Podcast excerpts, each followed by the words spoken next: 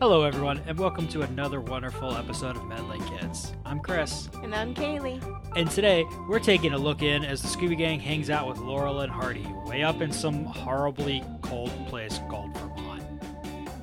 Um, have you never heard of Vermont before, Chris? I know that it's way up north and it's cold, and I don't like snow. And yet you love Canada. Well, it's really bad for this episode because they're going up to Vermont to go skiing, which obviously you need snow. Well, yeah, I would hope so. Water skiing in winter is not fun. I've never tried to do that, but I would assume that's just called regular skiing. this episode might be a little short because the special guests are Laurel and Hardy, and they were all about slapstick and visual comedy, which doesn't translate very well to podcasting.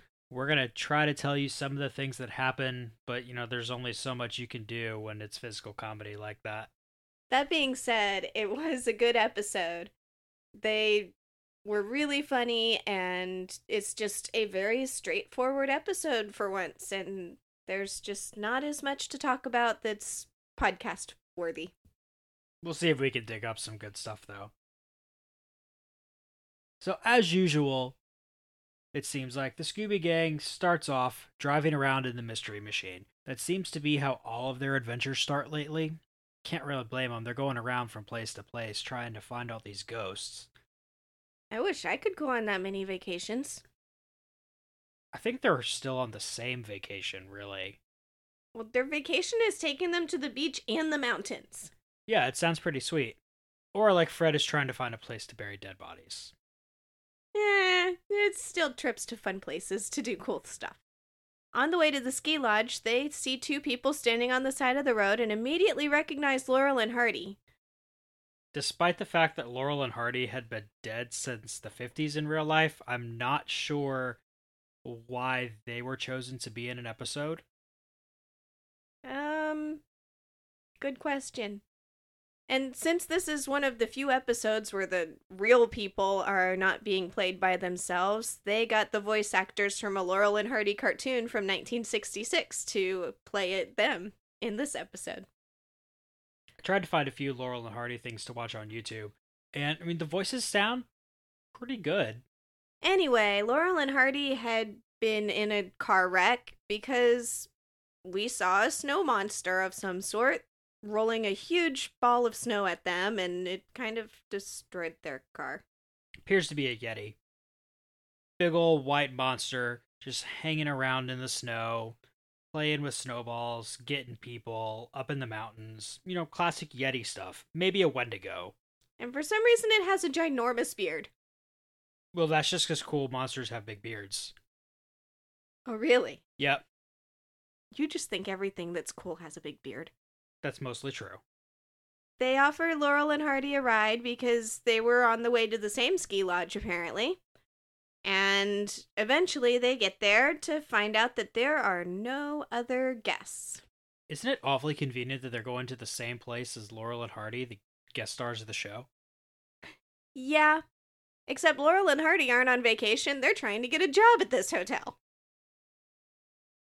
Kids, that's the early 20th century economy for you. To find a job, you just walked up to a place and said, Hey, give me a job. And they would say, You know what? You shut up. We'll give you a job. Which is really weird. Not how it works now at all. Don't try it. Yeah, it doesn't work anymore.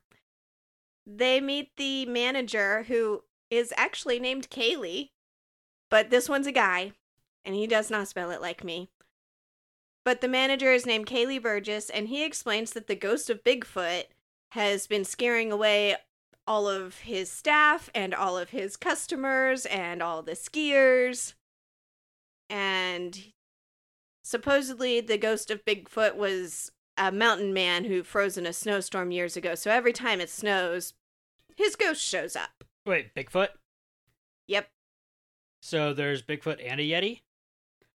I'm guessing our Yeti is Bigfoot. But but that's not right. Bigfoot and Yeti, they're different. It depends on who you ask, but I always figured the snow version was Yeti. I don't know. And I didn't realize any of them lived in Vermont, but We'll have to find somebody who knows about that kind of thing.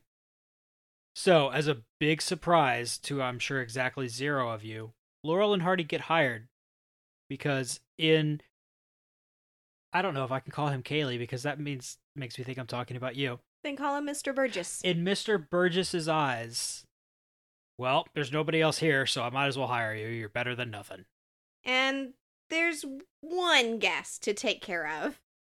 He's named Jonathan Crabtree, and he's an old man in a wheelchair who we don't really ever see again. We'll, we'll find out a little more about him later, but this is the one time we get to see what he even looks like. We also see his chauffeur. He's your stereotypical quiet chauffeur. Don't pay any attention to him. Anyway, everybody unpacks and gets ready for bed in their, their rooms. The girls have a room and the boys have a room. Fred did not get his own room like he did with the Sonny and Cher one. And the girls look out the window at the snow and they see Bigfoot. Should I just accept that he's going to be called Bigfoot because of the title of the episode? Yes. Fine. I will not bring it up except for this one last time. I think this is a Yeti. Velma says maybe we can follow the footprints, and then Scooby points out that there are no footprints to follow. I don't know if it's just snowing too hard and they're getting filled in immediately, or if something else is going on. I mean, we're already accepting that there's a Yeti. I mean, Bigfoot. It is a ghost. I don't think ghosts usually leave footprints, but there was that one at Winthrop that left footprints. There's also the fact that it's hardly ever really a ghost, and not a ghost usually do leave footprints. That is true.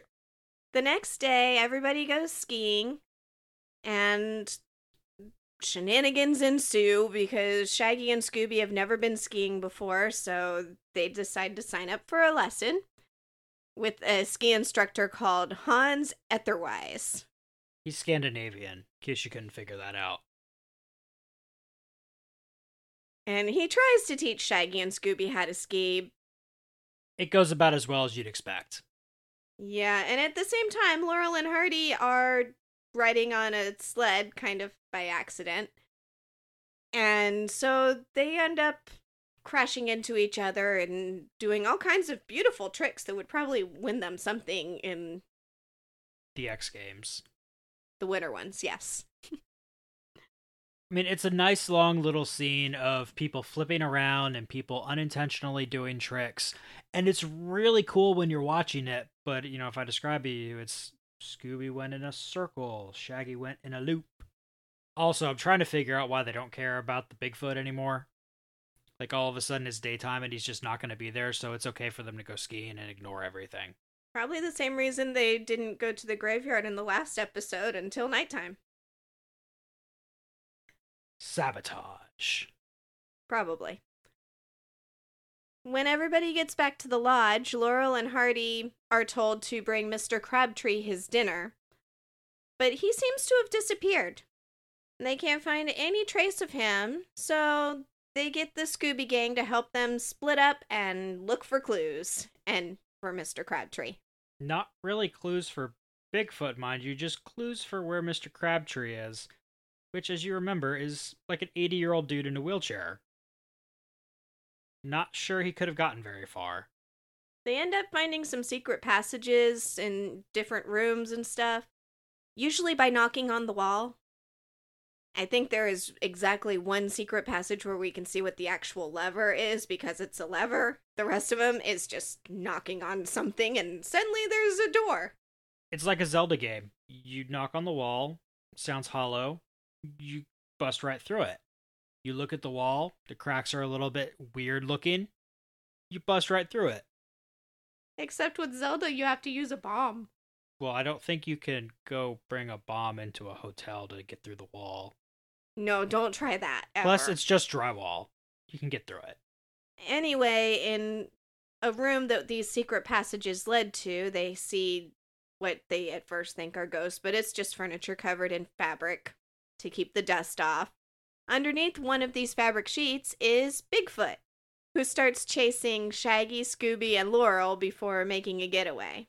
And, you know, it's another nice little physical comedy scene of people chasing each other through doorways, and coming out through different doorways and hiding under tables and thinking they got away but being under the same table as the person that's chasing them.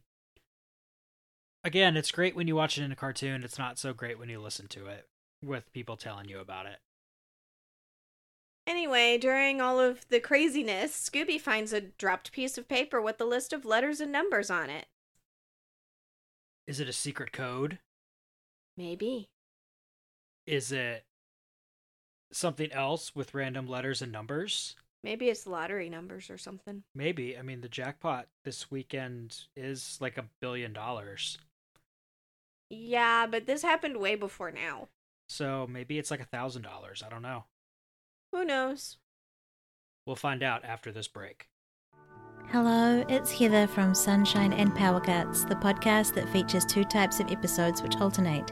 The Sunshine ones offer inspiration drawn from nature, but in the Power Cut ones, I share honest insights into my life living off the power grid in rural New Zealand. If you'd like to check it out, it can be found where good podcasts can be downloaded, and you can follow me on Twitter and Instagram at SunPowerPod.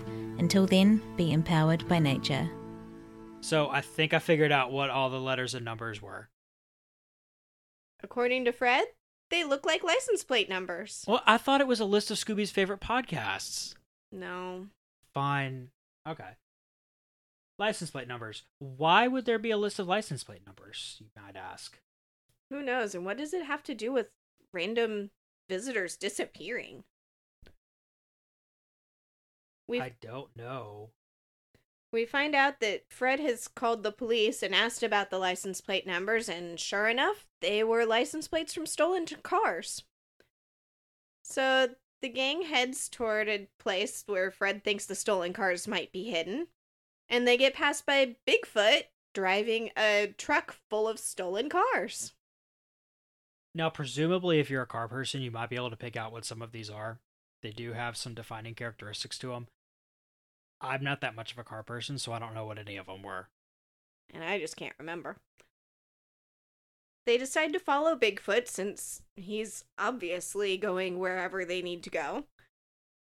Except he disappears after driving into an old junkyard. Again, no footprints. Spooky. They notice that all the cars in the junkyard are missing their license plates and that they're all late models. So they're old cars. And they're like, nobody would want to steal these. What's going on? I would totally rather steal an old car than a new car. You know, if I was going to steal a car, which I wouldn't. Please don't. I might download a car, but I wouldn't steal it. The gang finds the office of the junkyard and decide to search it, especially when they figure out that the door's unlocked. But before they head in, they look up and see Bigfoot in the window. Scary. They decide they should climb a ladder up to the window, but the only ladder they have is too short. So, guess what their solution is? Stand on Scooby's back. Close. Stand on Fred's back. Nope. Throw rocks at it. No. Okay, I give up. They had found a snowmobile and decided to put the ladder on the snowmobile, which makes it exactly the right height to reach that window. Oh, that's perfectly logical. And surprise, surprise, guess what Bigfoot does? Nothing. Eats them. He might want to. He chases them. And there's all kinds of craziness with the ladder balancing on the back of the snowmobile while they're trying to make a getaway. And it's definitely not very stable, but everybody ends up being safe in the end. And they end up in a an auto body shop, I guess, with huge vats of paint that for some reason it looks like it's set up to dip the entire car in the paint and lift it up in order to give it a new paint job. I've always wondered why they didn't paint things that way, Because but you, I, I don't think it would work very well. you would get paint on the inside and on the windows and stuff. That's a good reason to not do that. Mm-hmm. That's why you're the smart one here. Yep. Anyway, they also see some car parts. And it looks like the cars are being basically given Halloween disguises so that they don't look like the stolen cars, which is actually kind of smart if you steal a car to disguise it. Especially an old car, because I guess that it doesn't have any built in GPS or anything. Or whatever the 1972 equivalent of that would be. Oh, okay. Scooby finds the secret door that actually has a lever to open it rather than knocking on something, and they enter the secret passage. Where Bigfoot, of course, appears and chases them around the machinery until finally people end up in the pit. Bigfoot seems to be everywhere. Yeah, it wouldn't surprise me if there was more than one. Because he just kind of appears wherever. There's probably like 12 Bigfoots. But the gang eventually traps Bigfoot, and suddenly Hans shows up again. And he suddenly doesn't have a Scandinavian accent. What is up with people losing their accent? Apparently, his accent was fake because he was an undercover cop. And he was trying to track Bigfoot and figure out what was going on. Wait a second, haven't we already seen an undercover cop? Yeah, this is reminding me a lot of the Sonny and Cher episode. So we have an undercover cop losing their accent when they can bust out and catch the bad guy. Which episode am I talking about? E, not enough information. When they take off Bigfoot's mask, they realize it's Jonathan Crabtree. Wheelchair dude? Yeah, The wheelchair was fake, wasn't it? yep. He didn't really need the wheelchair, it was just to throw people off his trail. He was the one dressing up as Bigfoot to scare everybody away, and apparently the Bigfoot ghost that didn't leave footprints was just a fancy schmancy projector, like in the last episode, projecting straight onto the snow. So projections equal no footprints. Yes, that's usually how projections work. Let me mark that on the chart. And in order to be tall enough to look like this giant Bigfoot, he was standing on stilts inside of the costume. That doesn't seem very safe at all. Eh, he was apparently good at it. I mean, we saw Bigfoot running and doing all kinds of stuff. Anyway, he gets arrested, and Laurel and Hardy decide to continue as bellhops. And the gang s- decides to stay another week, and then they're told that there's not much room. Word must travel fast up there because, like, they had just cracked this case and everything the day before. Yep, and Mr. Burgess is asking them if they have reservations, and he- he's Well, of, of course we don't have reservations, says Fred. We just solved the case yesterday. and this place was completely empty. I like how Fred changed voices there. Yeah, well. Anyway, Mr. Burgess is like, "Well, are you guys friends with Scooby?" No, we've just been hang- hanging out with him all weekend long. Apparently, he's giving Scooby all the credit because he Why did not? he did catch Bigfoot and the way they caught him was Scooby's fault. So Scooby's getting the credit for once in his life, which is awesome. And he says that the gang can stay for another week and they're welcome anytime because of Scooby and because they saved everybody, which is wonderful. And because they found a bunch of extra rooms that he didn't know he had, so he couldn't book them, so they're going to be empty anyway. Yeah. But yay for Scooby finally getting his due. I'd like to think that he would have let them stay anyway. Maybe those rooms are nicer than the other rooms in the hotel. And so he would have given them those rooms anyway because they're nicer. Maybe it's just because they're off by themselves and they won't get hounded by people who want to say, Hey, you're the one who saved the hotel. Maybe. I guess we'll never know. So, what did we learn this episode? Scooby's the best. I think we already knew that. Oh. We learned that Bigfoot and Yeti might maybe be the same thing, but probably not. We learned how to almost get away with stealing a bunch of cars.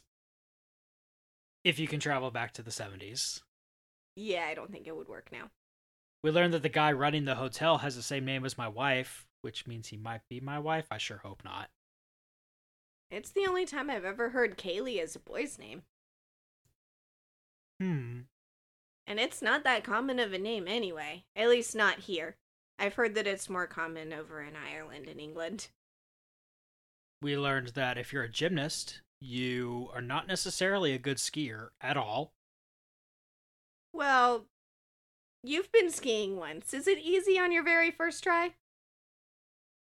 Well, according to you, I should have torn my ACL in about eight places. Yeah, it was really fun. We learned that people don't have to actually be around in the 70s in order to be a guest on Scooby Doo. Which is cool. Time traveling Scooby Doo, maybe. Yeah, time apparently doesn't affect the Scooby world because Laurel and Hardy wouldn't have been in the episode otherwise. We might need to explore that further, but we'll save that for another episode. If you have things you learned from this episode, or things that you think we learned that are weird, or just things that you liked about the episode, or didn't like, or anything else, I think that covers most of it. You can get in touch with us on Facebook and Twitter. You can also join the discussion group, Meddling Kids Podcast and Scooby Doo Discussion Group, which is moderated by Tiff because she is super cool and we love her, and you should too, if you know what's good for you. If you want to help support the show, then you can check out the Patreon or the store. Links to those both will be in the show notes. If you like hearing from us, then you can check out Play Comics, where I look at video games based on comic properties and how well they stick to that source material. I've had Kayleigh on as a guest more than anybody else, so you know, at least go check out her episodes. They're always fun. Or the ones where she jumps in at, with an editor's note to tell me I'm being dumb. Those are my favorites. Thank you to Dave Seste for the music Night Surfing. It's really nice. You should go check it out because you're totally not hearing it right now anyway. And next time you run a really complicated car theft scheme using all kinds of projectors and costumes, You might have gotten away with it if it wasn't for us meddling kids.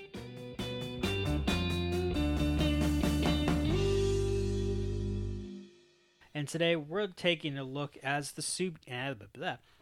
And today, what? Stop laughing! I don't like recording with you in the same room.